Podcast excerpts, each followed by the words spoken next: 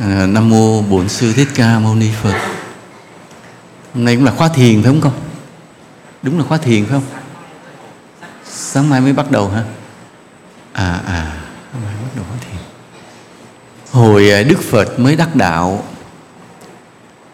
thực sự lúc đó Đức Phật à, không có ý định à, giáo hóa. À, cái chỗ đó là một điểm mà làm cho Thầy thắc mắc. Tại vì Ngài mang cái đại nguyện đi từ vô lượng kiếp cho đến khi đắc đạo, nhưng mà đến khi đắc đạo rồi lại không muốn giáo hóa chúng sinh. Đây là cái điểm mà làm Thầy thắc mắc mãi. Thầy nghĩ Đức Phật rất là vĩ đại, rất là từ bi, rất là cao siêu, thì tại sao khi Ngài đắc đạo rồi thì Ngài lại không muốn thuyết pháp giáo hóa, mà phải đợi có Phạm Thiên thỉnh mời? Một vị Phạm Thiên xuống quỳ đảnh lễ năn nỉ, nói thẳng là năn nỉ, rồi Phật mới bắt đầu cái cuộc đời hoằng pháp vĩ đại của mình. Đây là điểm, một điểm rất lạ trong cái cuộc đời của Đức Phật, mà cái điểm đó dễ gây hiểu lầm. Dễ gây hiểu lầm là là tại sao Đức Phật lại khi đắc đạo rồi lại không muốn giáo hóa chúng sinh, khi nói rằng Ngài là người người cực kỳ từ bi. Mà tại sao như thế? Rồi cũng mấy nghìn năm qua cũng không ai lý giải được. Khi Thầy đi tu, từ trước khi mà Thầy đọc cái, còn lúc còn là cư sĩ, đọc cái cuốn sách về cuộc đời Đức Phật, ngang điểm đó Thầy cũng thắc mắc. Thầy có nhiều điểm thắc mắc về cuộc đời Đức Phật, về giáo lý Đức Phật, mà khi tu tập thì những cái điều nó được hóa giải dần, hóa giải dần, hiểu dần, hiểu dần.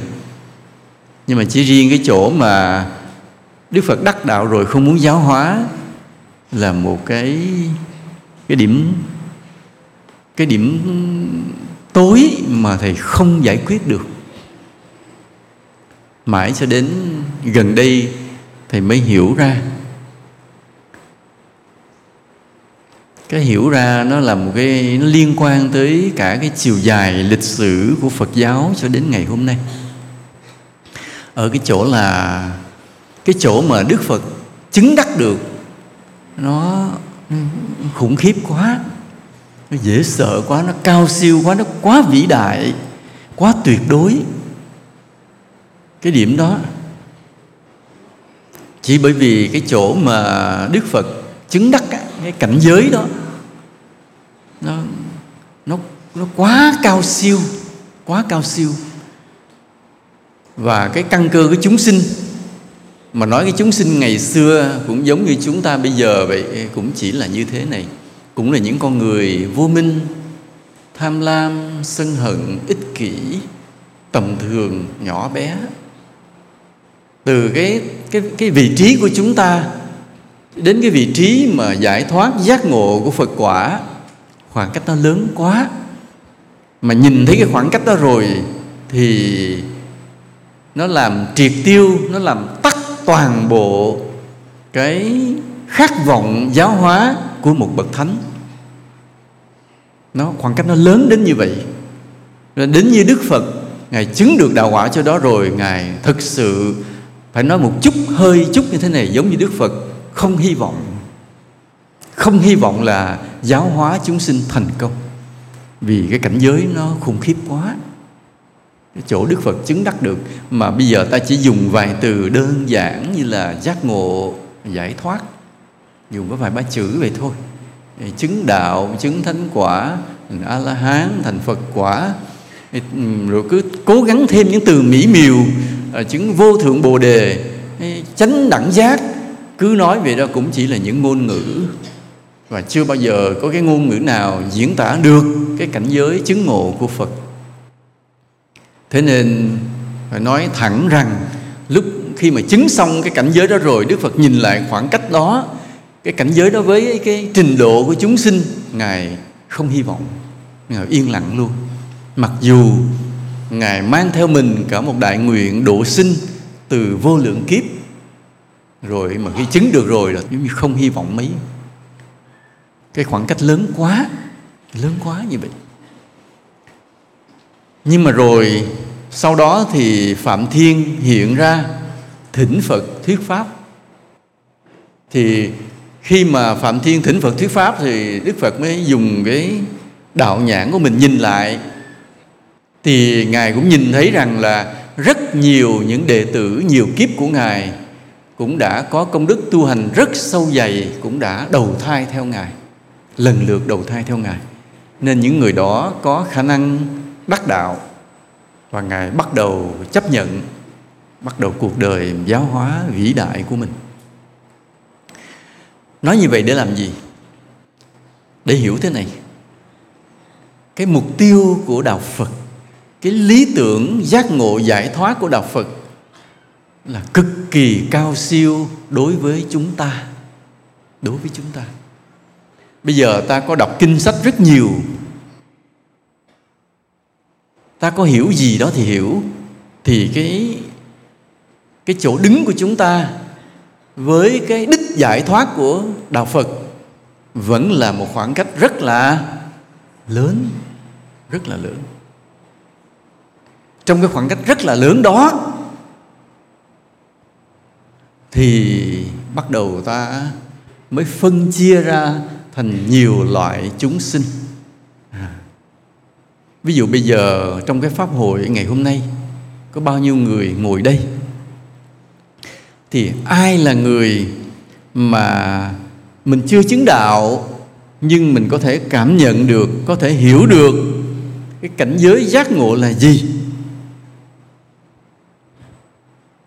để mà đi theo? Ai là người hiểu được, cảm nhận được? Giơ tay lên cho Thầy biết.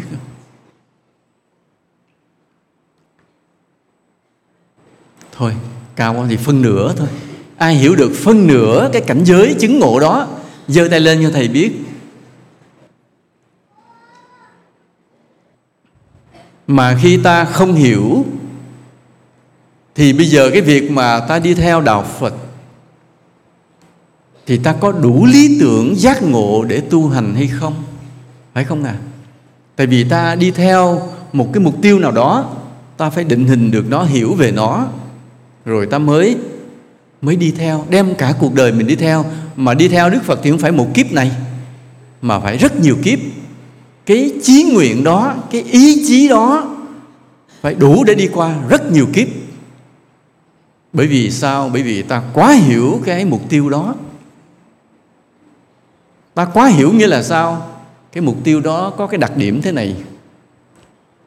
Nếu không hiểu thì thôi, mà hiểu rồi thì không còn con đường nào khác để đi nữa. Nhớ như vậy. Cái người mà đã thực sự cảm nhận được, hiểu được cái ý nghĩa của sự giải thoát rồi, thì người đó không có con đường thứ hai để đi. Có chết, có sống gì cũng phải quyết tâm mà tu tập, không có con đường khác. Thì phải nói một câu thế này: dường như chỉ có Bậc Thánh Tu Đà Hoàng mới hiểu được, cảm nhận được cái mục tiêu giác ngộ của mình. Còn đa phần chúng ta hiểu lơ mơ, hiểu không tới, và rất dễ ngã lòng nửa chừng. Đây là điểm cực kỳ khó của Đạo Phật đối với chúng sinh. Ta không hiểu, ta không có lý tưởng giác ngộ mạnh mẽ để đi theo. Vậy tại sao hôm nay ta ngồi đây, ta theo Đạo Phật, ta nghe Pháp? Thậm chí có người trong lòng muốn xuất gia nữa. Thậm chí có người không phải xuất gia mình, mình ráng dụ vợ con đi xuất gia luôn cho nó yên, khỏi phải lo nữa. Có những người như vậy.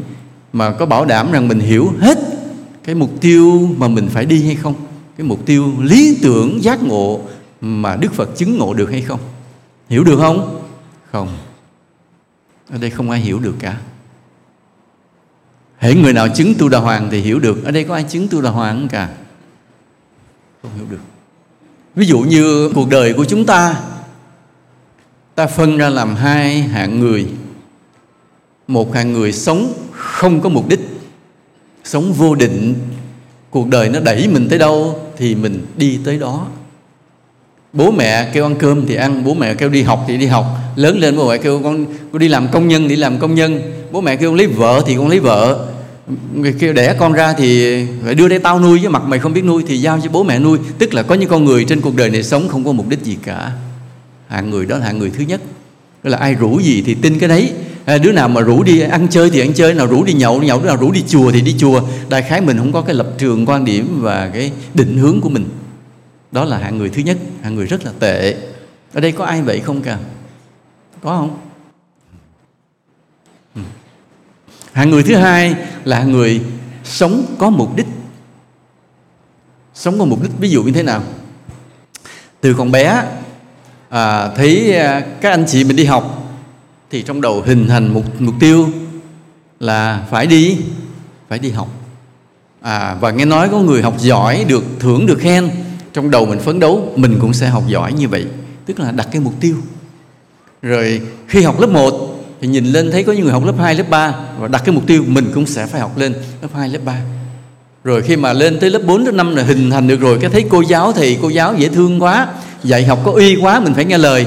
Cái trong đầu nghĩ sớm lên mình sẽ đi làm thầy cô giáo. Có không ạ? Đó là cái người gần gũi mình nhất. Còn nếu không á thì khi ví dụ mình đi mình gặp bác sĩ, mình thích cái này, hồi nữa lớn mình làm bác sĩ. Người thấy có người nhà giàu, nó lớn lên mình sẽ làm giàu. Nghĩa là ta sống, quan sát, tiếp xúc với nhiều điều trong cuộc đời này và ta hình thành cái mục đích của cuộc sống của mình.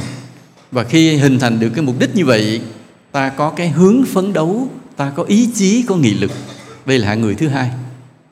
Thì nói phân loại nha.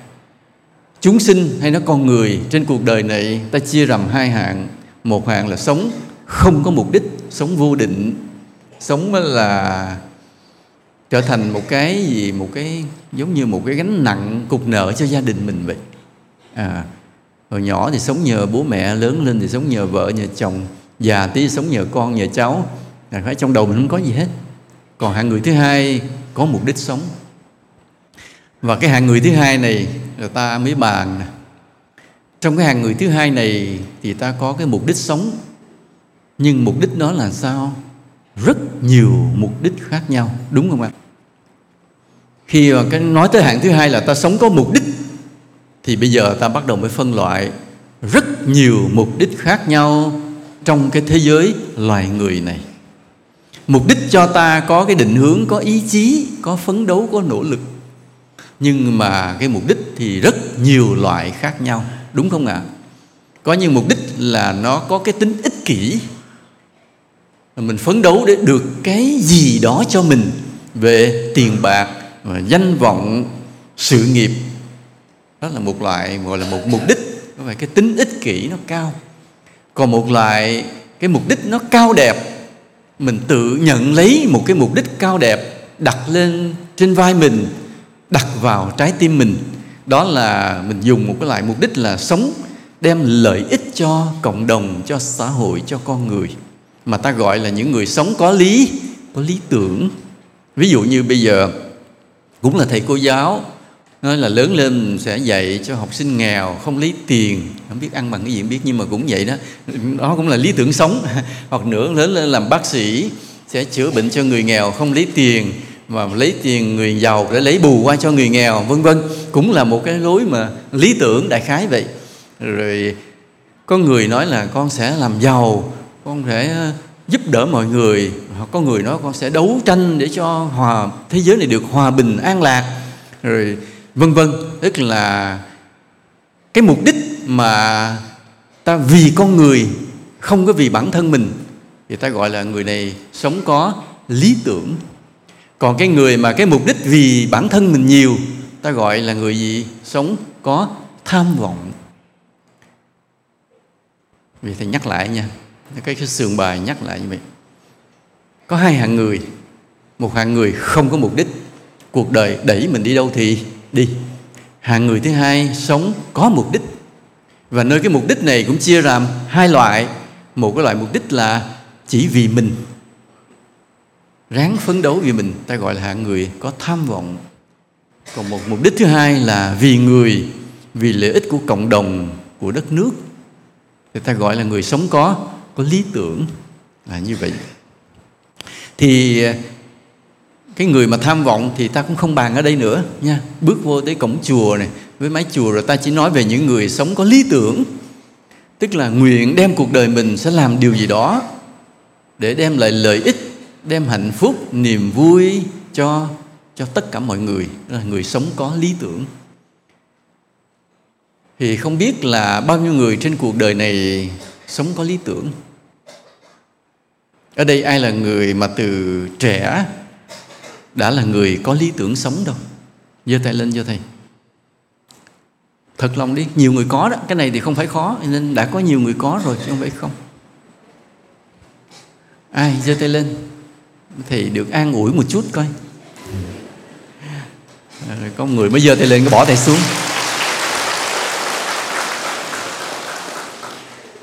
Thầy năm lớp năm là thầy đã xác định cái lập trường yêu nước. Thầy yêu nước tha thiết từ năm lớp năm. Lên mười sáu tuổi thầy xác định lập trường phải sống, chỉ sống vì mọi người. Người đó. Rồi lúc đó thầy mới hiểu rằng à, như vậy mình là người có lý tưởng đây. Nhưng mà lý tưởng thế nào thì cũng không định hình được lắm. Nhưng mà mình xác định là cuộc đời này không sống cho mình. Và thầy hay gặp ai cũng vậy, thầy hay truyền cái lý tưởng sống đó cho người khác, cho bạn bè. Nhưng mình không đủ sức thuyết phục nên nhiều người cũng nghi ngờ thầy lắm. Nói nói chuyện, nói trạng, nói trên mây đồ không, còn nhỏ xíu mà bị đặt nói chuyện cao siêu rồi. Nhưng mà lúc đó thì nghĩ mình không thể sống cách khác được. Hệ đã có mặt trên cuộc đời này phải sống vì mọi người. Nhưng mà khi chia sẻ đó thì rất ít người nghe, rất ít. Đa số là người ta nghi ngờ, thậm chí có người chê bai, biếm nhẹ, nói thằng đạo đức giả, sống gì trực rời không thực tế, nói thằng đó như nó mát mát thế nhỉ, nó man man nhỉ. Nói vậy, cứ hồi nhỏ cô đơn như vậy, cô đơn vì không ai hiểu mình. Nhưng mà thầy cứ tiếp tục giữ vững cái lập trường nó sống, rồi sống được thì đi tu luôn thì thôi cho xong chuyện vậy rồi.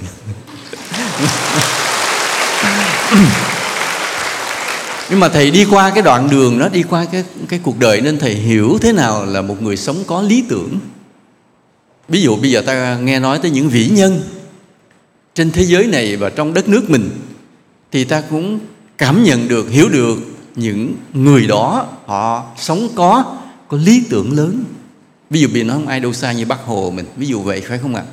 Bác Hồ mình vậy, từ trong một đất nước bị nô lệ, rồi từ nhỏ nghe bố mình, nghe các bậc chí sĩ đàm đạo và đã xác định cái lập trường là đấu tranh để giành lại độc lập cho Tổ quốc và xây dựng một đất nước Việt Nam hùng mạnh, sánh vai với năm châu. Đó, cái cái cái thời đó đâu có mấy người dám nghĩ được như vậy. Nghĩ phớt phớt phớt phớt thôi, nhưng mà cái con người đó dám nghĩ, dám làm.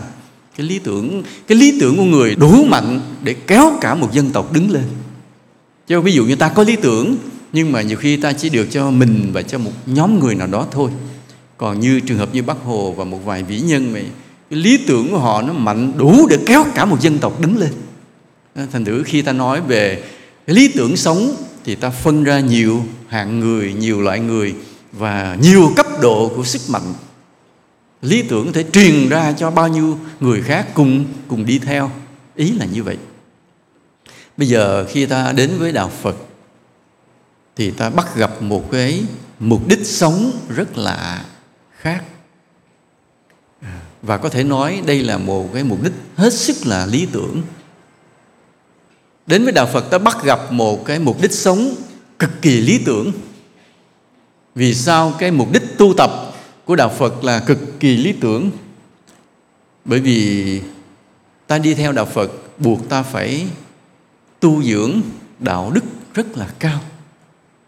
Chứ không thể nói tu hành là một người mà không có đạo đức hay ác độc hay ích kỷ mà, mà tu tập theo Đạo Phật được. Nên đến với Đạo Phật buộc ta phải tu dưỡng đạo đức rất là tinh tế, rất là kỹ lưỡng, rất là hoàn hảo, từng ngày, từng ngày. Những cái ý niệm như là sự ích kỷ phải bị diệt trừ, những cái tham lam, những cái sân hận, những cái thù dai, đố kỵ, hơn thua, ganh ghét, chê bai đồ phải từ từ loại trừ hết. Đó, nên cái nội cái mà ta tu dưỡng để đạt cho được cái đạo đức hoàn thiện đó cũng đã là một cuộc đời rất lý tưởng. Vì khi ta có đạo đức thì tự nhiên cuộc đời ta là niềm hạnh phúc của những người chung quanh ta. Đó là mình là người có đạo đức thì ai ở gần mình người đó được hạnh phúc, được an toàn. Còn mình là người không có đạo đức thì ai sống gần mình thì người ta làm sao? Bất an, lo lắng. Đúng không ạ? À? Không biết mình quậy lúc nào, không biết mình hại người ta lúc nào, không biết mình đốt nhà, mình lừa gạt người ta lúc nào. không biết mình mình mình làm gây cái tổn thương người ta lúc nào, nên họ phải luôn luôn đối phó, và cái tâm trạng phải canh chừng, phải đối phó đó làm cho người ta mệt mỏi. Còn khi mình có đạo đức, người ta đến gần mình, người ta có niềm tin, người ta bỏ được cái tâm mà canh chừng đối phó đó đi, người ta đến gần mình, người ta sống rất thoải mái, nhẹ nhàng, thì đó là gì? Một niềm an vui, hạnh phúc, an toàn cho người ta. Nên nội mà ta tu dưỡng đạo đức không, đã là tự nhiên đem lại cái lợi ích hạnh phúc cho mọi người. Đó là một cuộc sống lý tưởng. Nhưng mà chưa hết, nếu cái người đến với đạo Phật mà hiểu được hiểu được những cái mức độ tu chứng thánh quả trong đạo Phật, hiểu dần hiểu dần thì cái mục đích sống, cái lý tưởng sống nó vượt bực ra ngoài tầm thường, trở nên điều rất cao siêu. Nên cái lý tưởng này không còn là một cái lý tưởng của thế gian nữa. Bây giờ ta bước vào đạo Phật, ta tu theo Phật, thì giáo lý đạo Phật đã cung cấp cho ta một cái lý tưởng sống cao vời, đặc biệt. Trong cái lý tưởng sống của đạo Phật đó thì có hai cái điều rất là rõ. Một là đạo đức, hai là tâm linh chứng ngộ thành một bậc thánh cao siêu. Đó là đạo Phật cho chúng ta hai cái mục đích này. Cái hai cái mục đích này tạo thành cái lý tưởng của đạo Phật cho cho chúng sinh, để cho chúng sinh theo đuổi. Nhưng mà cái lý tưởng đó, cái lý tưởng về đạo đức thì dễ hiểu, dễ hiểu nhưng mà có dễ làm không? Ta nói lại, ta đến với đạo Phật, ta được đạo Phật cho ta hai điều, hai cái mục đích sống. Một là hoàn thiện đạo đức, hai là cái tâm linh đắc đạo. Cho ta hai cái mục tiêu đó rất rõ ràng, đúng không ạ? À? Trong hai cái mục tiêu này, trong hai cái lý tưởng này, thì cái lý tưởng thứ nhất là hoàn thiện con người mình trở thành đạo đức, là một cái lý tưởng dễ hiểu. Dễ hiểu. Vì dễ hiểu nên chúng ta quyết tâm để để theo đuổi con đường này. Mà những người nào hiểu được đạo đức, hoàn thiện được đạo đức, tu dưỡng được đạo đức đã là rất là thánh thiện rồi. Nhưng cái lý tưởng thứ hai về cái tâm linh giác ngộ là một điều ngoài tầm tay của chúng ta. Ngoài tầm tay chúng ta, không phải ai cũng dễ hiểu, phải là những người rất thông minh mới hiểu được. À, đến chỗ này ta đụng phải một cái yếu tố, một cái obstacle, một cái trở ngại lớn là cái mức độ thông minh của chúng ta có đủ để có thể hiểu được cái cảnh giới tâm linh chứng ngộ mà ta hướng về hay không. Đụng tới cái này. Ví dụ nói là cái lý tưởng thứ nhất về đạo đức cũng đòi hỏi thông minh mới hiểu được, mới hiểu thôi. Ví dụ như ta cần cái mức độ thông minh là một để ta hiểu được cái đạo đức, thì ta cần cái mức độ thông minh gấp mười lần để để thực hành cái đạo đức đó. Chưa nói tâm linh nha. Và ta cần mức độ thông minh một trăm lần để hiểu về cái con đường tâm linh.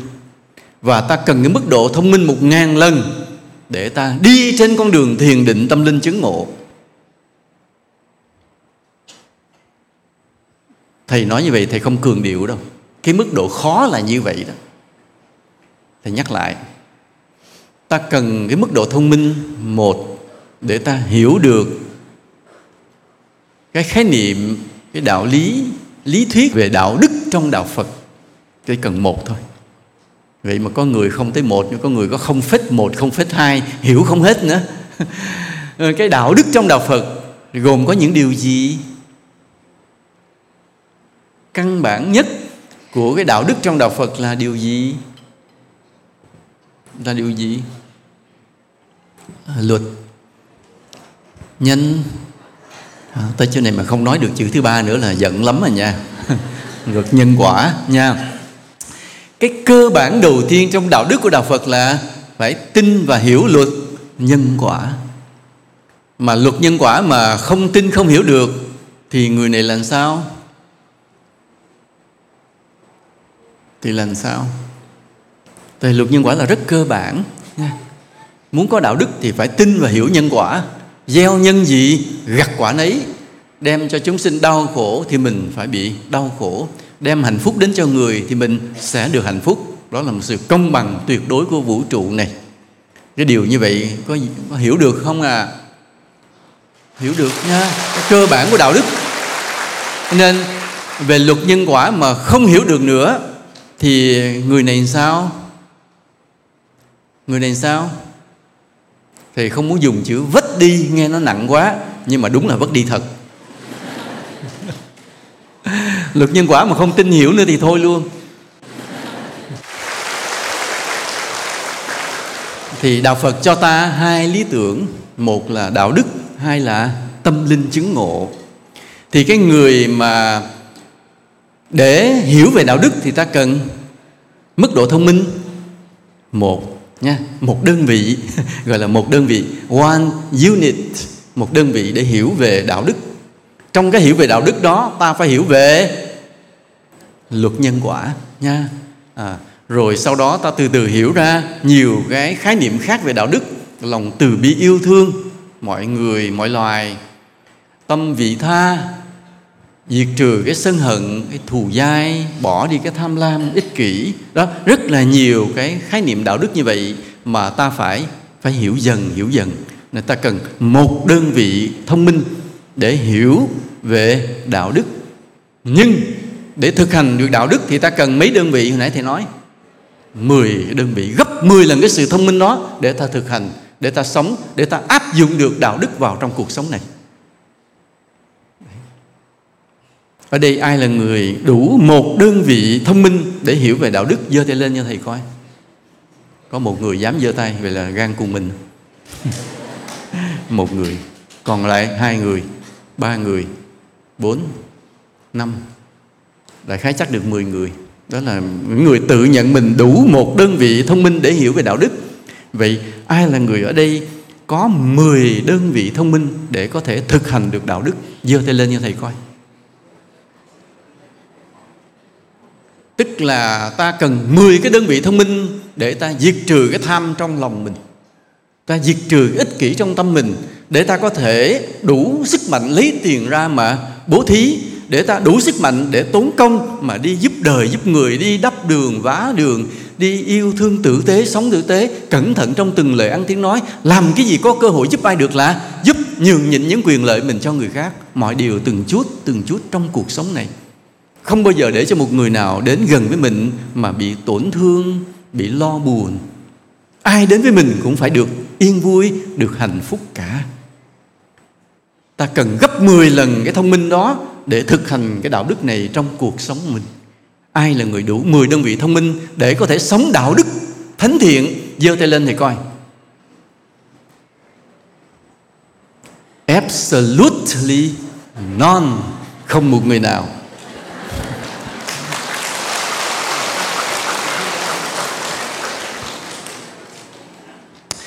Sở dĩ mà khi Thầy hỏi ai đủ một đơn vị thông minh để hiểu được đạo đức thì chỉ có khoảng mười người giơ tay. Nhưng sự thật trong đây có lẽ nhiều hơn. Nhiều người trong đầu cũng nghĩ mình chắc cũng đủ, nhưng mà giơ tay lên có vẻ nó khoe khoang quá, kỳ quá, cho nên vẫn để tay xuống dưới. Nhưng mà trong lòng mình chứ, tôi cũng là một người đây, thấy không? Nhưng khi dù hỏi ai đủ mười đơn vị thông minh để có thể thực hành một cuộc sống thánh thiện thì không ai dám giơ tay. Mà thực sự không ai dám giơ tay, phải không ạ? À?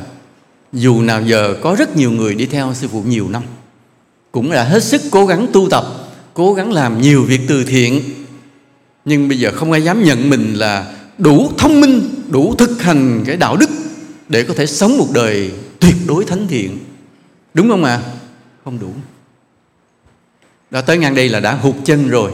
Ngang đây là đã, đã với tay rồi, với không tới rồi, đã đuối rồi. Bây giờ thì nói tới cái thứ ba. Ta ai đủ một trăm đơn vị thông minh để bắt đầu hiểu về con đường tâm linh thiền định, có thể cảm nhận được cái cảnh giới của một người chứng thiền, cảm nhận được cảnh giới của một bậc thánh Tu Đà Hoàng, Tư Đà Hàm, A-na-hàm, A-la-hán. Ai là người phải đủ một trăm cái đơn vị thông minh để hiểu được những cảnh giới này? Giơ tay lên thầy coi. Nếu mà người nào mà tự tin giơ tay lên thì sẽ xin cạo tóc ngay bây giờ, cho đi xuất gia luôn, liền lập tức, bỏ hết tất cả đi tu liền được.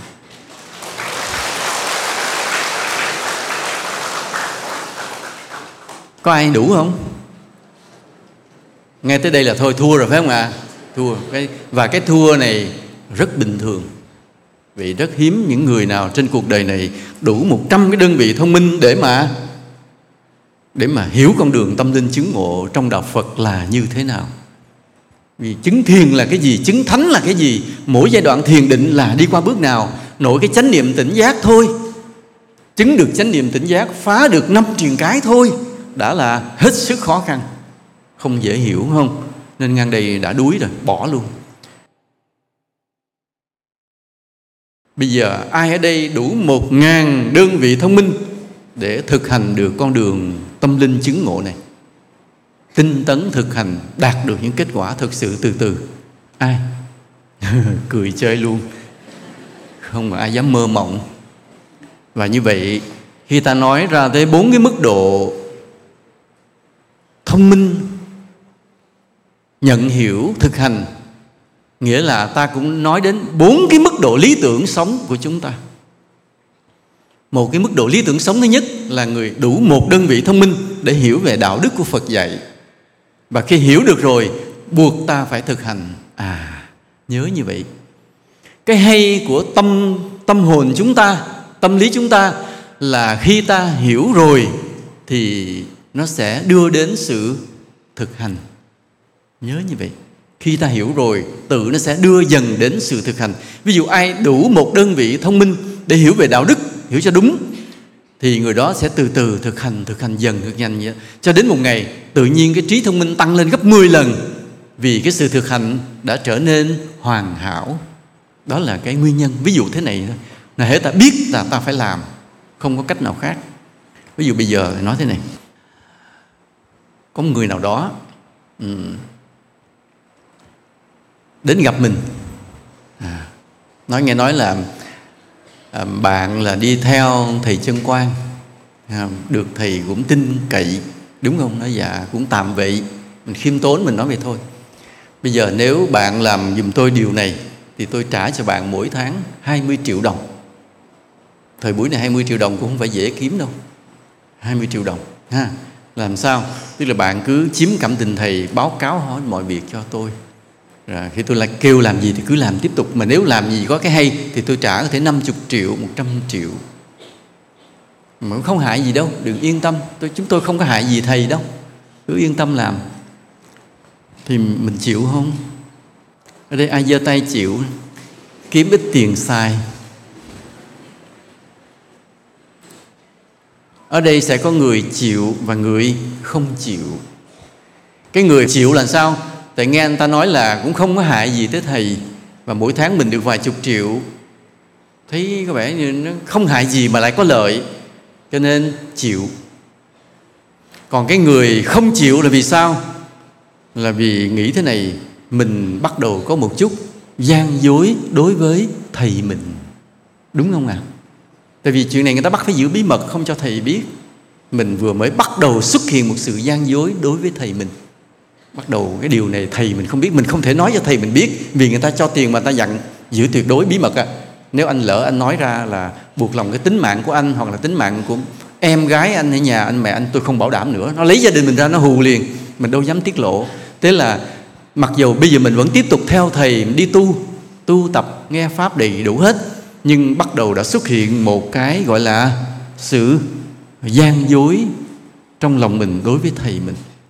Và cái người này biết rằng hễ đã có cái nhân của sự gian dối thì sau này có bao giờ có thể có cái quả báo của một sự chân thành, đúng đắn, tốt đẹp hiện ra không?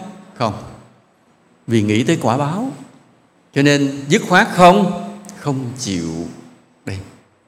Nên cái người thứ nhất chịu, bởi vì người thứ nhất không thấy được cái quả báo này, không hiểu được cái chỗ mà cái nhân gian dối, thì không bao giờ đưa tới điều gì tốt đẹp cả. Và tình thầy trò, cái duyên từ từ mất luôn. Vì mình làm mình dối với thầy thì làm sao mà tình thầy trò, duyên thầy trò còn được. Nên người này không thấy, cho nên mới chịu hợp tác với kẻ bên ngoài, họ điều khiển. Còn một người thấy điều đó, thấy cái sự gian dối đã xuất hiện rồi, thì sau này mình mất duyên với thầy và không có một quả báo tốt đẹp trong nội tâm của mình. Vì thấy nên dứt khoát không làm. Nên ta thấy như vậy, cái người mà đã hiểu biết rồi thì tự họ chọn lựa cái hành vi, chọn lựa cuộc sống họ cho nó đúng với đạo đức. Còn người không thấy thì có khi làm bậy, không biết có khi làm bậy. Nhưng người đã biết, đã thấy rồi thì tự xác định lập trường, tự xác định lập trường. Nên vì vậy khi ta nói là một đơn vị thông minh đủ để cho ta hiểu được đạo đức, và khi ta hiểu được đạo đức rồi, ta bị thúc đẩy bởi gì? Bởi, bởi hành động. Ta phải hành động, phải sống đạo đức, phải bố thí, chia sẻ, nhường nhịn, tử tế, yêu thương, vất vả, lo toan, chăm sóc. Phải cực, phải hành động. Và chính vì cái từ một cái đơn vị thông minh để cho ta hiểu được đạo đức, thúc đẩy ta cứ hành động, hành động dần, cái thông minh một đơn vị nó tăng dần, tăng dần, tăng dần, cho đến cái ngày nó đủ mười cái đơn vị thông minh và ta hoàn thiện được cái, cái kiếp người của mình. Ta sống một đời rất đạo đức.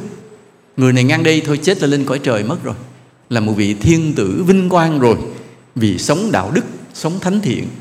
Mà ban đầu khởi điểm chúng ta chỉ có một đơn vị thông minh thôi, để hiểu thôi. Mà hiểu đúng rồi, buộc ta phải hành động, buộc ta phải sống cho đúng. Đó là nguyên tắc.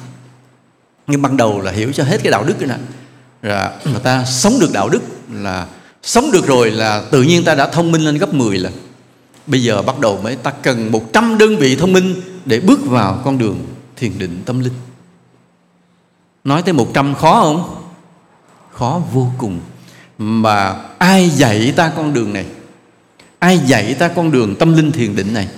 Đây lại là vấn đề nữa. Vì nếu ta học sai thì ta tu sai. Tu sai thì không có kết quả gì. Đừng có nói là không kết quả, mà khi đó là xảy ra một cái hậu quả bi thảm. Tu sai rồi là hậu quả bi thảm xảy ra liền. Nên phải tu cho đúng ạ. Cái tâm linh rồi là không có nói đùa. Tâm linh là một loại khoa học cực kỳ cao cấp, không cho phép ta sai không phết không không không không một.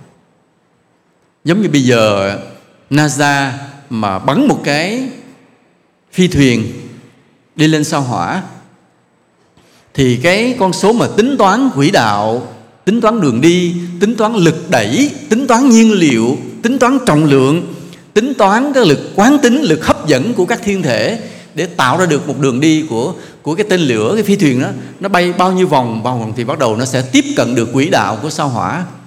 Thì các phép tính toán đó cũng không được sai không phẩy không không không không một. Vì nếu mà sai nhiều hơn số đó, phi thuyền đi lệch liền, không tiếp cận được sao Hỏa và có thể lạc trôi luôn trong cái, cái hệ tinh của chúng ta, chẳng gặp ai cả. Nên là cái sự tính toán đến như vậy.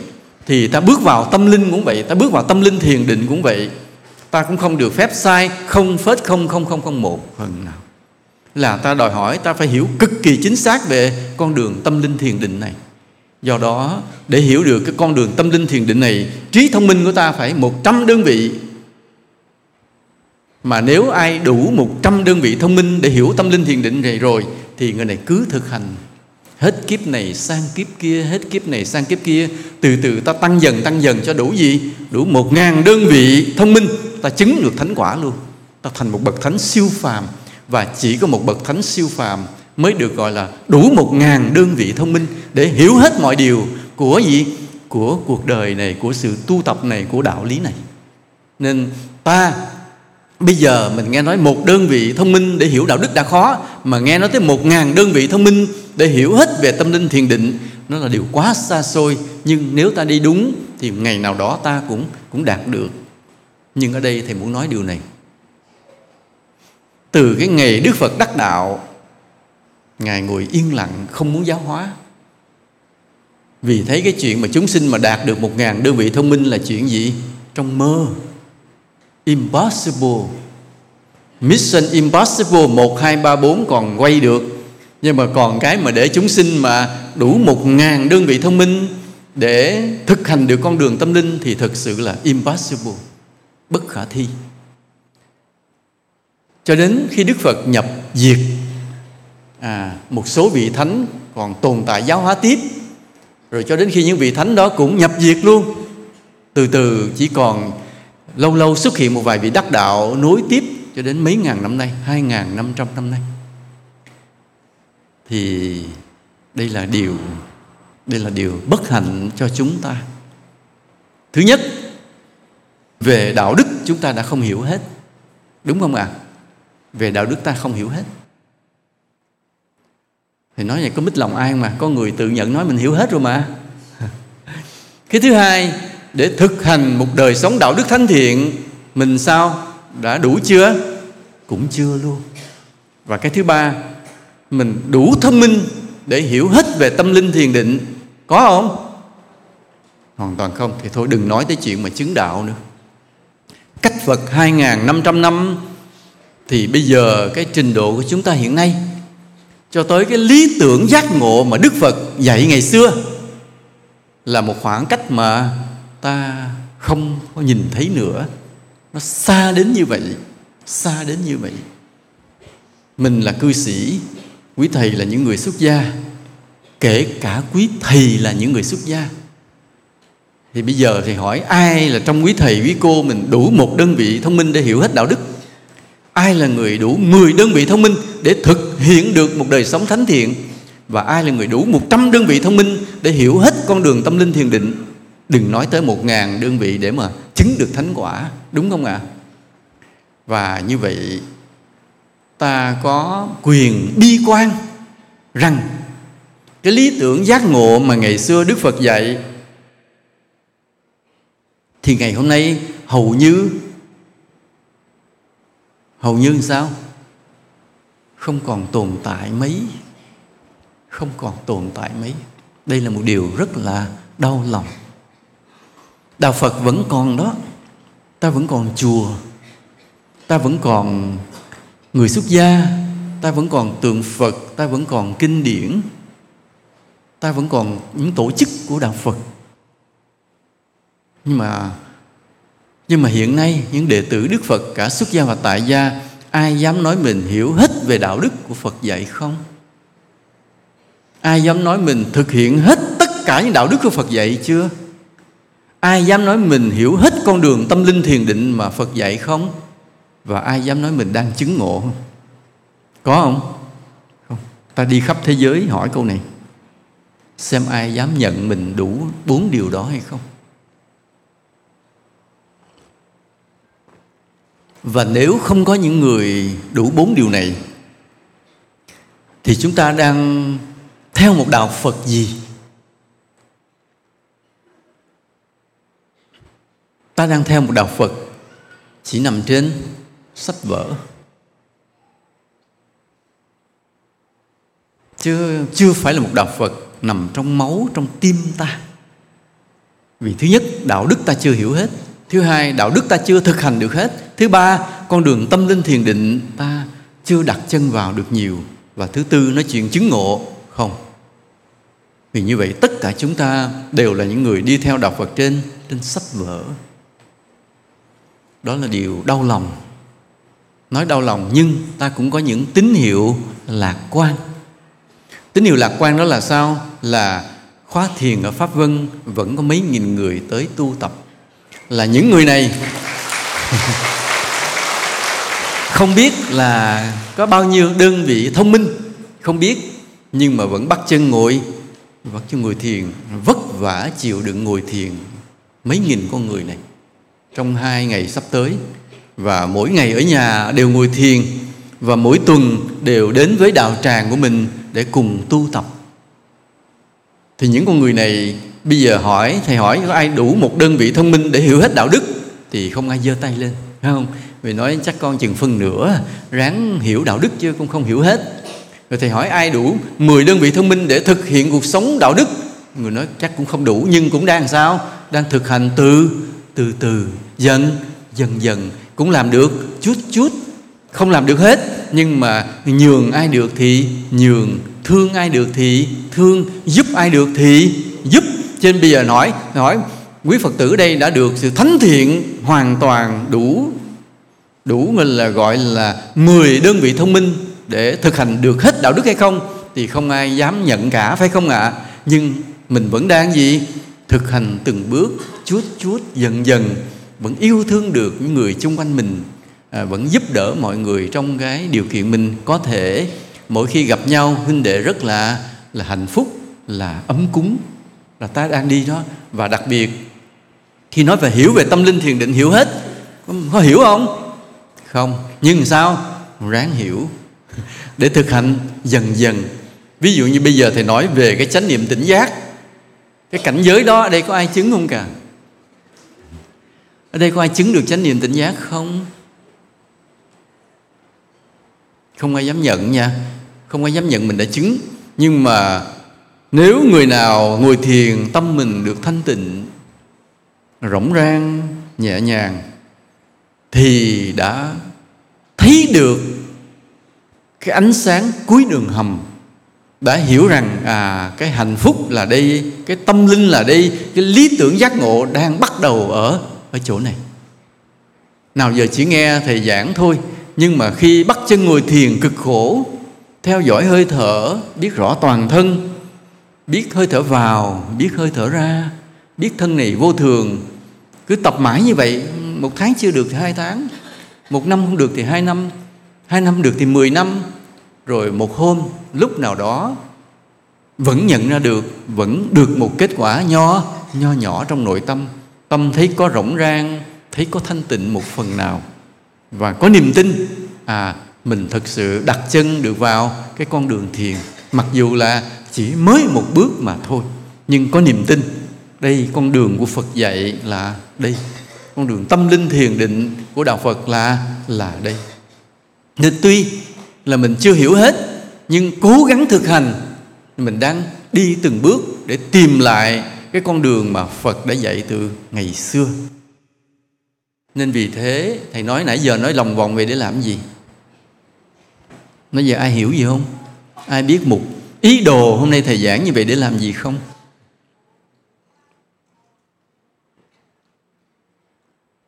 Đây thầy nói như thế này. Thực sự cách Phật hai nghìn năm trăm năm, đạo Phật đã suy tàn. Thực sự đạo Phật đã suy tàn. Nếu ta căn cứ là trên bốn cái mức độ ha, hiểu được đạo đức, thực hành đạo đức, hiểu tâm linh, thực hành tâm linh, có kết quả, thì ngày hôm nay dường như điều đó không còn mấy. Không còn mấy.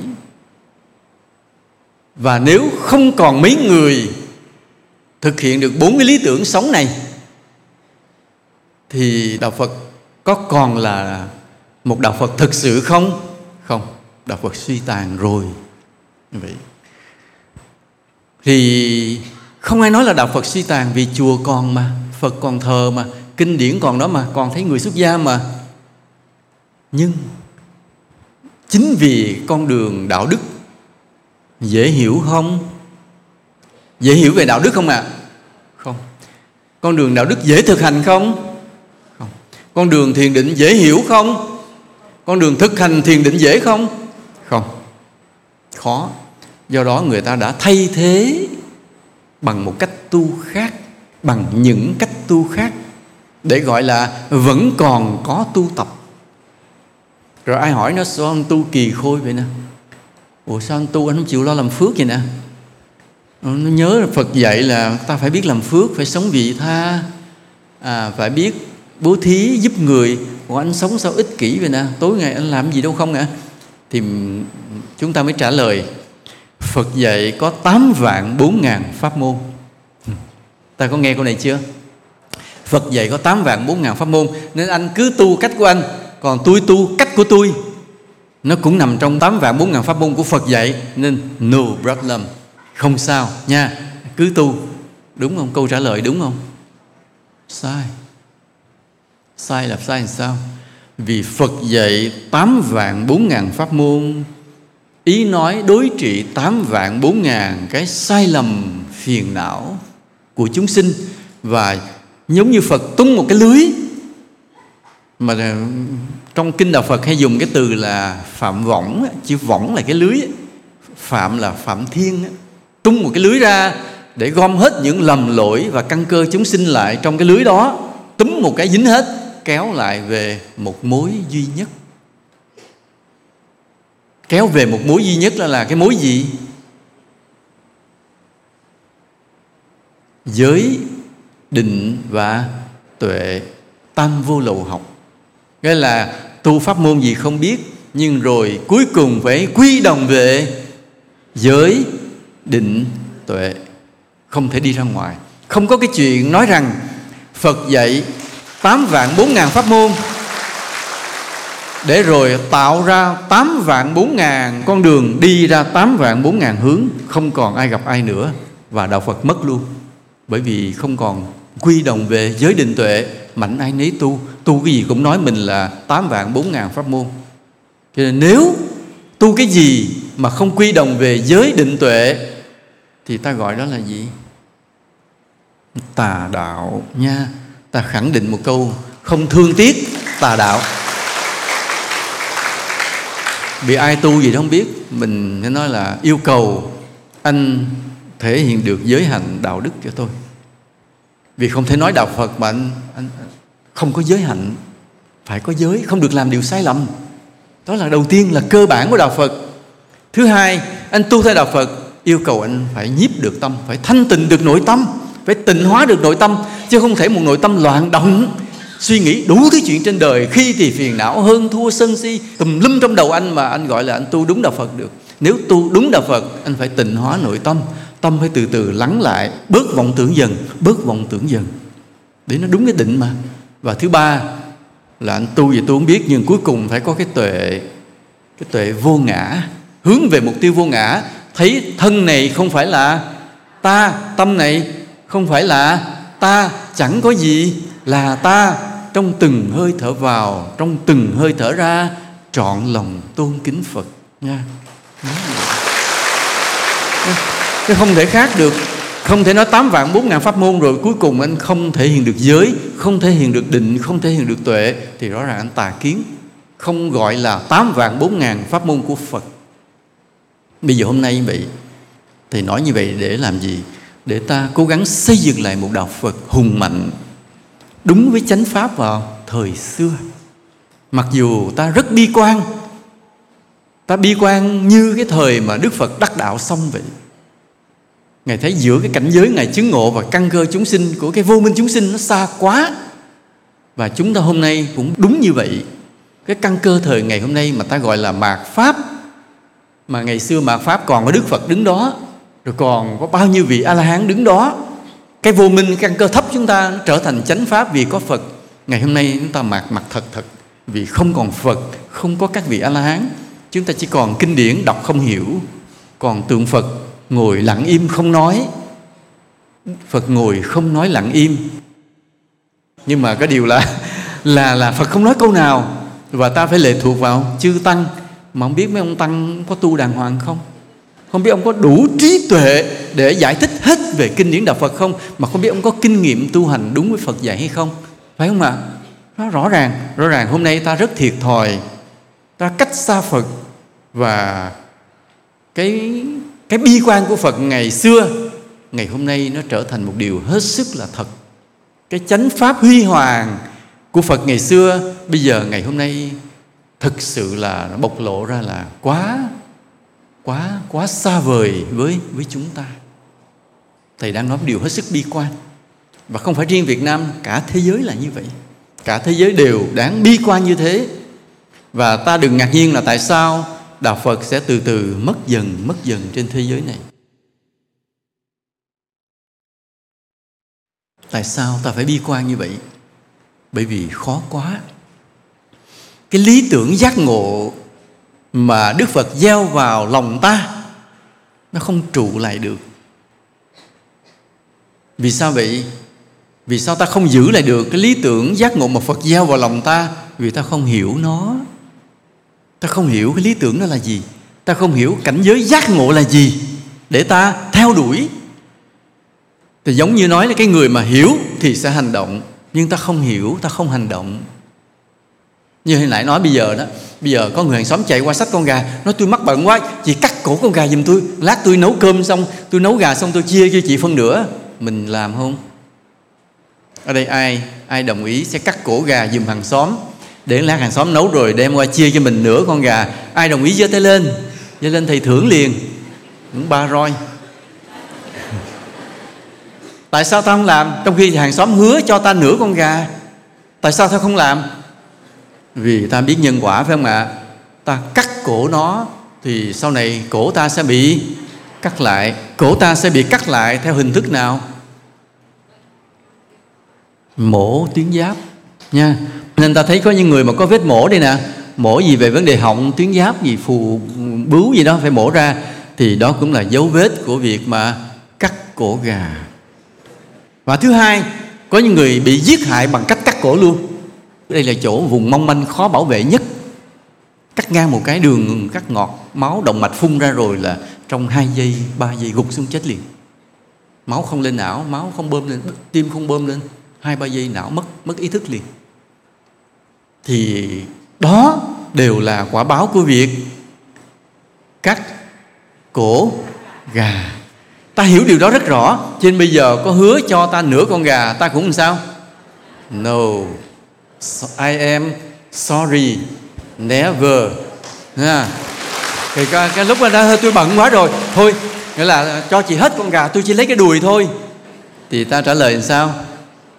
Let me think over again, cho tôi suy nghĩ một chút. Tại nghe gần nguyên con gà thấy hơi mê rồi đó. Nhưng mà khi ta hiểu nhân quả rất xác quyết, thì có ăn nửa con gà hay ăn gần hết con gà cũng làm sao? Cái quả báo cắt cổ vẫn hiện ra. Cho nên ta dứt khoát làm sao? Không, vì ta hiểu quá rõ nhân quả. Nhớ như vậy. Rồi bây giờ ví dụ thế này. Ta đi đường, ta thấy một người ngồi gục bên lề đường, nhìn mặt xanh xao. Mà đây không phải là con nghiện, mà cái người này có vẻ nghèo khổ quá. Họ đang đi một đoạn đường dài, rồi họ không xin ăn được, họ đói quá rồi họ ngồi gục bên đường. Mà nếu mọi người cứ đi qua đi qua lại thì qua ngày hôm sau có thể có một cái xác chết ngồi đó. Ta nhìn cái đó và ta cảm nhận được cái này không phải là người ăn chơi, vì họ đói quá, họ đang đi từ vùng này sang vùng kia và đói lả không đi nổi nữa, đã ngồi gục bên ven đường, ngồi dựa vào một cái gốc cây nào đó. Thì lúc đó ta làm gì? Lúc đó ta làm gì? Nói thật đi, nói thật. Nói thật thì nghe. Lúc đó ta sẽ lái xe chạy luôn. Đó là sự thật. Nhưng ta chạy qua khỏi một trăm thước rồi, ta mới nhớ tới luật nhân, nhân quả. Thấy người đói khổ gần chết mà ta bỏ mặc, thì sau này ta làm sao? Ta làm sao? Thứ nhất, ta sẽ bị mù đuôi nha. Thấy điều cần phải làm mà không chịu làm, giả vờ như không thấy để đi luôn, thì quả báo là ta sẽ bị mù đuôi mắt. Cái thứ nhất. Cái quả báo thứ hai, sau này ta sẽ bị rơi vào cảnh khốn cùng. Vì ta đã nhìn thấy cảnh khốn cùng mà ta không giúp, cho nên ta sẽ chắc chắn sẽ bị rơi vào cảnh khốn cùng. Quả báo thứ ba, khi ta có gặp nạn thì sao? Không một người nào giúp đỡ. Cho nên ta lái xe ta chạy qua luôn, nhưng ta nhớ tới quả báo. Ba cái quả báo kinh thế, kinh thế hãi quá, không? Thế là ta làm sao? Quanh xe lại, xuống xe hỏi bác, bác sao thế? Bà kia lờ đờ nhìn mình trả lời không nổi. Khi mình biết ngay là quá đói rồi, mình lấy chai nước cho uống, thế là lấy tìm chút gì cho bà, bà ăn, rồi hỏi thăm hoàn cảnh, có thể giúp bà một ít tiền để cho bà đi. Khi bà có thể phục hồi, mình thấy lương tâm mình không còn cắn rứt nữa, thì mới thấy xong bổn phận. Nên ở đây chỗ này, khi ta hiểu thì ta phải hành động. Ta sẽ phải dứt khoát không làm điều xấu, và ta phải mạnh mẽ làm điều tốt. Đó là vì ta hiểu. Còn cái người không hiểu thì sẽ không làm. À, nhớ như vậy. Thấy điều xấu mà chấp nhận làm, thì vì người này hiểu không tới nơi về nhân quả thiện ác báo ứng. thấy điều thiện phải làm mà không chịu làm, vì không hiểu nhân quả thiện ác báo ứng. Còn ta hiểu rất rõ về đạo đức của Đạo Phật, hiểu rất rõ về luật nhân quả, thì ta buộc phải sao? Phải phải hành động, phải sống, phải thánh thiện, phải tu dưỡng, không còn con đường nào khác. Cho nên bây giờ khi một người mà cảm nhận được cái lý tưởng giác ngộ của Đức Phật thì chuyện gì xảy ra?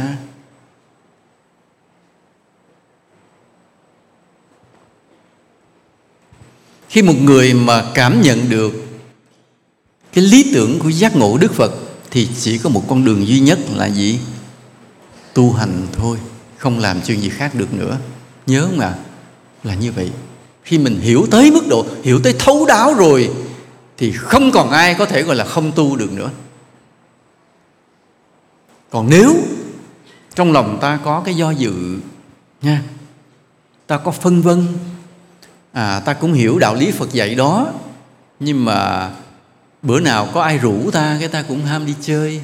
Hôm nay là tới ngày tu, một bên là huynh đệ na na na, chiều nay tới tu nha. Mình nói dạ vâng. Có người khác bốc điện thoại ra gọi, ô hôm nay sinh nhật của tôi mời bạn tới chơi nha. Bạn bè lâu quá gặp nhau, mình thoải mái một bữa, mình tung bay một bữa, mình nổ một bữa cho vui vẻ. Hai cái đó mình sao? Mình phân vân, đúng không ạ? Ở bên bạn mình, bữa sinh nhật của nó sẽ có bạn cũ gặp lại nè, sẽ có bia, có bọt và có nhiều thức ăn rất là ngon. Mà tất cả những thức ăn đó đều do đâu? Do cắt cổ mà mà có. Ừ. À, nhưng mà rất là ngon, rất là vui. Còn một bên là tu tập với huynh đệ, lặng lẽ, nhưng mà thanh tịnh, thánh thiện, hướng về sự giác ngộ. Hai bên mình chọn cái nào? Đứng ở đây thầy hỏi, hai bên chọn cái nào? Tất cả là dạ tu, nhưng không phải ở đây, ở trong một góc trời rất riêng ha, riêng một góc trời. Thì lúc đó mình sẽ phân vân. À, bên thì vui, bên tu, tu là rất là cao siêu, bên thì vui cũng rất đã, thế mình phân vân. Nên chỗ riêng một góc trời mình bị phân vân liền. Còn đứng đây thì hùng mạnh, con thề tu, sống chết phải tu, nhưng mà là ở đây thôi. Chứ còn lúc đứng chỗ riêng một mình mình thì mình không đủ lực. Vì sao mình không đủ lực? Vì mình hiểu về cái lý tưởng giác ngộ chưa chưa thấu đáo, nhớ như vậy, bị phân vân. Còn người nào đã hiểu về lý tưởng giác ngộ thấu đáo rồi thì khi một người bạn mà gọi điện thoại đến, hôm nay sinh nhật mình, các bạn tới chơi nha, rất vui, bao nhiêu bạn cũ nó tới hết, hôm nay là mình làm nguyên một con bò, bia bọt đầy đủ, tới tới tới, thì mình làm sao? Mình rất là lặng lẽ, rất thanh tịnh, không cần phải đấu tranh nội tâm, mà thấy rõ con đường phải đi. Là lúc đó phải biết làm sao? Yes or no? Yes or no? No. Nhưng mình không có trả lời no một cách thẳng thừng. Mình cho nó làm sao? À, I am sorry. À, uh, today I will be very busy. Yeah. Something happens. Yeah. I have to solve. Uh, and I have to finish something that is very important. So I am sorry, I cannot go to your birthday party. But I will send you something as a gift and as a, a my sentiment to you, my dear friend. Dù nói hơi có hiểu không cả?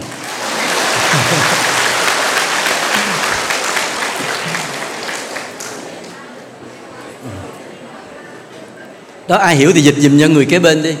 Là vậy. Nếu ta hiểu thì chết sống gì ta cũng đi theo lý tưởng giác ngộ đó. Nhưng nếu ta không hiểu, ta bị dao động liền, ta bị hoang mang, bị phân tâm, bị người này dụ dỗ, người kia lôi kéo, mình sẽ bị lạc lòng, rẽ nhánh liền. Còn nếu mình đã hiểu đúng rồi thì đừng hòng, có chết thì chết, vẫn chỉ một đường mà mà đi thôi. Hễ ta có lý tưởng rồi ta sẽ kiên định, nhưng cái quan trọng để gọi là lý tưởng thì ta phải hiểu cái lý tưởng đó. Mà như hồi nãy ta thầy nói, cần bao nhiêu đơn vị thông minh để hiểu được cái lý tưởng giác ngộ tâm linh?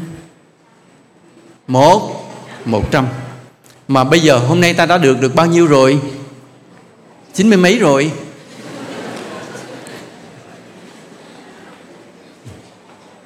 Như vậy chính chúng ta ở đây, phải không ạ? À?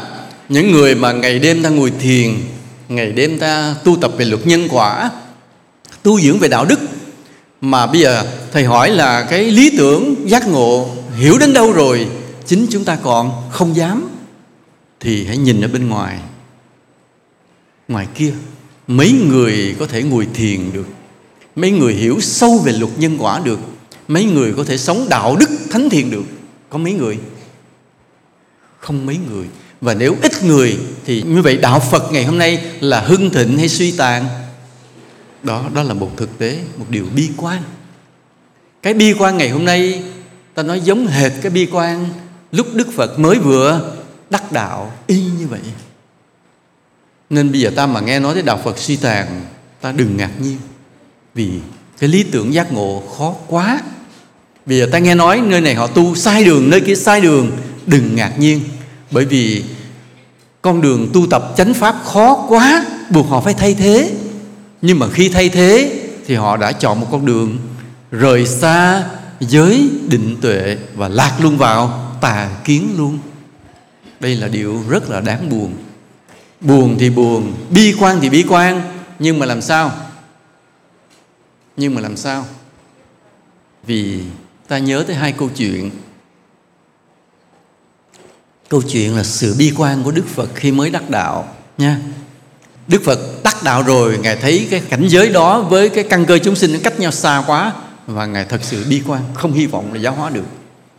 Nên Phạm Thiên hiện ra thỉnh Phật tha thiết ân cần. Và Đức Phật bắt đầu mới dùng Phật nhãn quan sát, thì thấy rằng những người đệ tử có duyên với mình đầu thai theo, đang từ từ đầu thai về đây để được giáo hóa cũng không ít. Nên Ngài mạnh dạn mở một con đường để giáo hóa. Đó là câu chuyện thứ nhất. Câu chuyện thứ hai, hôm đó thầy mới đi xuất gia, thầy làm điệu trong ngôi chùa. Làm điệu thì thầy cũng chưa có thọ giới sa di nữa, chỉ lon ton theo phục vụ cho các thầy thôi. Thì hôm đó thầy nhớ vào một buổi chiều, có hai vợ chồng đến chùa là xin quý thầy về cúng cầu siêu giùm cho người thân. Thì lúc đó thầy chúng trưởng mới cử hai thầy đi tụng kinh. Tụng kinh về, rồi khi mà quý thầy tụng kinh xong hết rồi, hai vợ chồng chồng mới trở lại chùa để xin cúng dường. Thầy nhớ để một cái bao thơ có ít tiền để trên cái đĩa, nói hôm giờ quý thầy có lại nhà con cúng cầu siêu giùm cho người thân con, hôm nay con cúng dường, đến đây tạ ơn quý thầy. Thì một thầy trong đó mới trả lời câu này: à, xem như quý thầy đã nhận, à, nhưng thầy gửi lại cho anh chị để anh chị lo việc cho gia đình. Nha, vậy là tấm lòng của của anh chị như vậy thầy nhận rồi. Nhớ những người tu chân chính là như vậy đó, không có ham nhận tiền đâu. Tại vì chùa lúc đó đi làm ruộng mà, thầy đi ê, tưới ruộng rồi cắt lúa, đập lúa. Thầy rất là giỏi đập lúa nha, nhớ đây là người giỏi đập lúa, ôm từng bó lúa mà đập. Bây giờ thì cũng chắc không ai thấy nha, giờ máy nó quay tuốt hết rồi. Hồi xưa là phải ôm từng bó lúa đi mà đập lên cái cộ cho nó văng lúa ra đó, rồi mình mới hốt cái lúa đó đem đi phơi đó. Thì lúc đó thầy rất là nhỏ, nhưng mà thầy rất thích đập lúa, vì công việc đó là rất là nặng, mình cứ gánh vác việc nặng thôi. Thì vì chùa có ăn rồi nên không cần cúng, mà thấy hai vợ chồng đó có vẻ cũng không phải là khá giả, nên quý thầy từ chối không nhận tiền. Cái khi thấy quý thầy không nhận tiền, bắt đầu ông ông chồng ông mới có vẻ như có cái niềm tin vào cái đạo đức của quý thầy. Ông mới ngồi kể chuyện. Thì ông là bộ đội, bộ đội đi đánh từ Trường Sơn, từ ngoài Bắc đi vô tới trong Nam. Và ông kể một câu chuyện tâm linh là lần đó cái đơn vị của ông bị B năm mươi hai đánh. Đánh rồi mạnh ai nấy mà tìm hốc mà trốn. Thì B năm mươi hai nó thả xuống một cái rồi rung rinh hết đất trời, dù cách xa nó cũng chết chứ đừng có nói mà ngay chỗ nó. Thì khi nó đi rải thoảng qua một loạt rồi, thì sau khi mà nó bay qua rồi thì mọi người mới lóp ngóp bò dậy coi còn ai hay không. Thì may là ảnh còn ảnh còn và còn được ba bốn người, và một ba bốn người khác trong cái tiểu đội mình chết. Chết thì cũng tan xác hết, nằm khắp nơi là khói bốc nghi ngút, mùi xác thịt khét lẹt. là cái người chỉ huy cũng không biết còn hay không nữa, tại vì đánh bom càng qua một cái rồi không còn gì. Thì anh mới kể con này, lúc đó là tìm không được cái thằng bạn thì nghĩ nó chết rồi, thì mọi người mới lấy gì đó, lấy cơm ra ăn, lấy đồ ăn gì ngồi ăn, ngồi ăn thì mới mới khấn, mới đem bát cơm mới để bên, nó kêu tên thằng bạn: nếu mày có linh thiêng thôi mày về để ăn cơm với tụi tao. Vừa nói vậy thì lập tức có một con chim nó bay lại đậu liền, đứng đậu ngay chỗ đó luôn. Cái mấy người bạn ngạc nhiên mà cũng không biết thực hư, mới hỏi: nếu phải con chim này là mày thì mày đập cánh ba cái cho tao. Thì con chim đập cánh ba cái liền, thì khóc hết liền. Từ đó các anh tin có cái tâm linh, tức là sau cái chết này chưa phải là hết, vẫn còn một cái thế giới đâu đó. Là các anh mang cái niềm tin đó đi trong chiến đấu, rồi đi qua cuộc chiến tranh, rồi ta thống nhất được đất nước. Nhưng cái câu chuyện thì muốn nói là như thế này: sau một trận càn B năm hai thì cả coi như cả một cái đội hình tan vỡ hết. Nhưng cái là cái sự bi quan lẽ ra là cùng cực, nhưng mà các anh đã động viên nhau làm sao? Động viên nhau thế nào? Dù có phải hy sinh xương máu, ta vẫn phải chiến đấu để gì? Để giải phóng miền Nam mà, thống nhất đất nước này. Động viên nhau. Chứ lúc đó đúng là bi quan và hết hy vọng rồi, nhưng phải động viên nhau, đứng lên, gom góp lại vũ khí, bộ đội lại lập lại đội hình và tìm cách liên lạc, chỉ huy cấp trên mà đi chiến đấu tiếp. Hôm nay chúng ta cũng vậy. Nếu mà nói rằng giữa cái lý tưởng giác ngộ của Phật ngày xưa cho tới cái trình độ chúng ta ngày hôm nay, khoảng cách nó quá, quá lớn. Và chính vì thời gian đã quá xa, khoảng cách trình độ quá lớn, nên Đạo Phật đã suy tàn và giao cho chúng ta một cái điều bi quan. Nhưng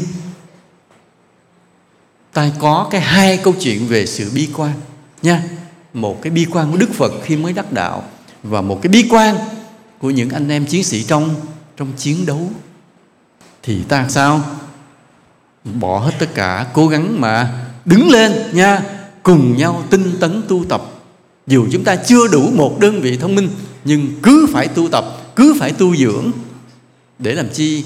Để xây dựng lại chánh pháp của Đức Phật, để giữ gìn chánh pháp của Đức Phật này tồn tại mãi mãi trên thế giới này, để làm cho cái chân lý cao siêu tuyệt vời đó không bao giờ biến mất của cái thế giới này.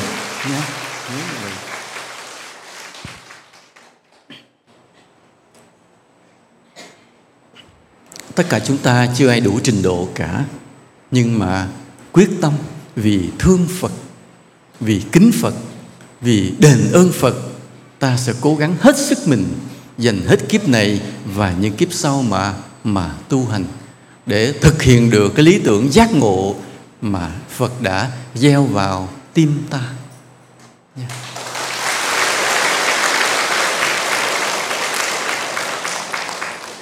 It is enough today. So goodbye. See you again tomorrow morning.